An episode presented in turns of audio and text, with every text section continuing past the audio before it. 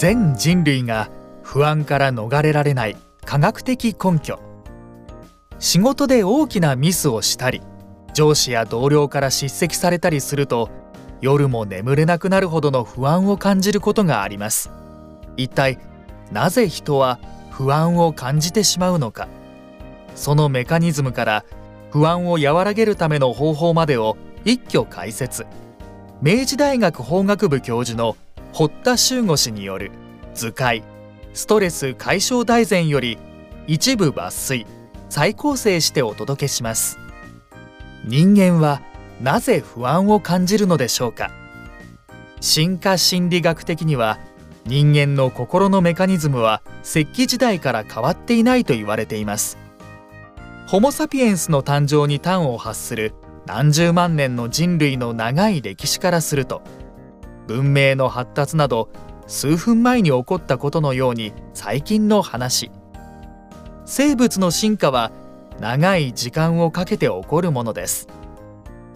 現代文明発達の歴史程度の短い期間では進化が追いつけるわけがなく、私たち人間は実は狩猟時代の心と体のままとも言えるわけです。石器時代の人間は現代から見れば何でもないことで命を落としかねない時代でした。鉄筋コンクリートに守られた家屋や電化製品もなく、現代の日本から見ればちょっとしたことで命を落としかねない。そのため命を守るためには日常のわずかな変化や違和感にも注目し、それが危険かどうかを見極める必要がありました。ですからちょっとしたことに対しても不安になるくらいがちょうど良かったのです。進化心理学では現代の人間も心のメカニズムはほぼ太古の昔のままなので、不安になりやすいと考えられています。ガスの元栓や玄関のドアの鍵が気になると、家に帰って確認したくなるのも不安で心配性である方が危険に対処しやすく、生存競争で有利だった先人たちの DNA 遺訓とも言えるわけです。夜になると不安を感じやすくなることも同じです。はるか昔から暗闇は不安を呼び起こすものであり、夜の帳が落ちることで現代人の我々が急に寂しさや不安を感じるのも不思議なことではないのです。むしろ生きている証拠。一方でそのまま不安に押しつぶされないか心配になってしまう人もいると思います。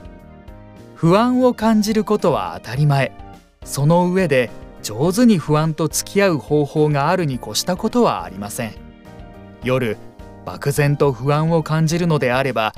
何かを抱きしめるというアクションを試してみてください。そもそもハグには驚くべき効果があります。南カリフォルニア大学のライトラの研究では、パートナーからの頻繁なハグで幸せホルモンと呼ばれるオキシトシンが増加することが判明しています。またカーネギーメロン大学の後編の研究では、406人の健康な成人に各自2週間にわたって毎日の活動の内容やハグの有無、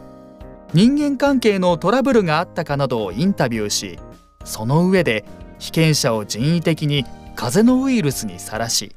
病気への耐性がどれだけあるかを調べました。その結果、人間関係のトラブルの有無は罹患リスクと無関係だったのですが、ハグをした人は罹患リスクが減少していることが分かりました。さらに隔離された被験者たちがその後の4週間でインフルエンザの症状を発症するかどうかを調査したところ、頻繁にハグをしていたオキシトシンレベルの高い被験者たちは重度の症状には至らなかったというのです。驚くことに自分一人でもできるものへのハグにも効果があるといいます。国際電気通信基礎技術研究所 ATR の住尾からの研究によると、離れたところにいる見知らぬ相手と電話で話す際に、例えば抱き枕のようなハグできるものをハグしながら話すと、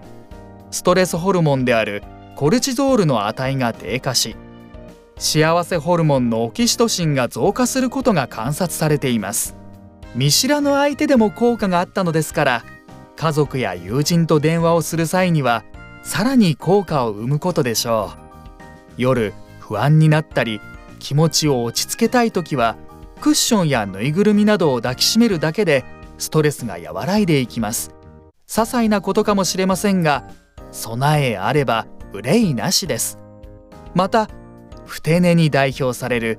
嫌な気持ちを断ち切るために眠って忘れようとする行為にも落とし穴があります。陰鬱とした気持ちも眠りさえすれば翌朝は和らいでいるに違いない、そう思いたいところですが、実はふて寝のようにマイナスの感情を抱えたまま眠ることはさらなるストレスを生み出しかねないのです。北京師範大学のリウラの研究では、男性被験者73人を対象に3回にわたる睡眠にまつわる実験を行いました。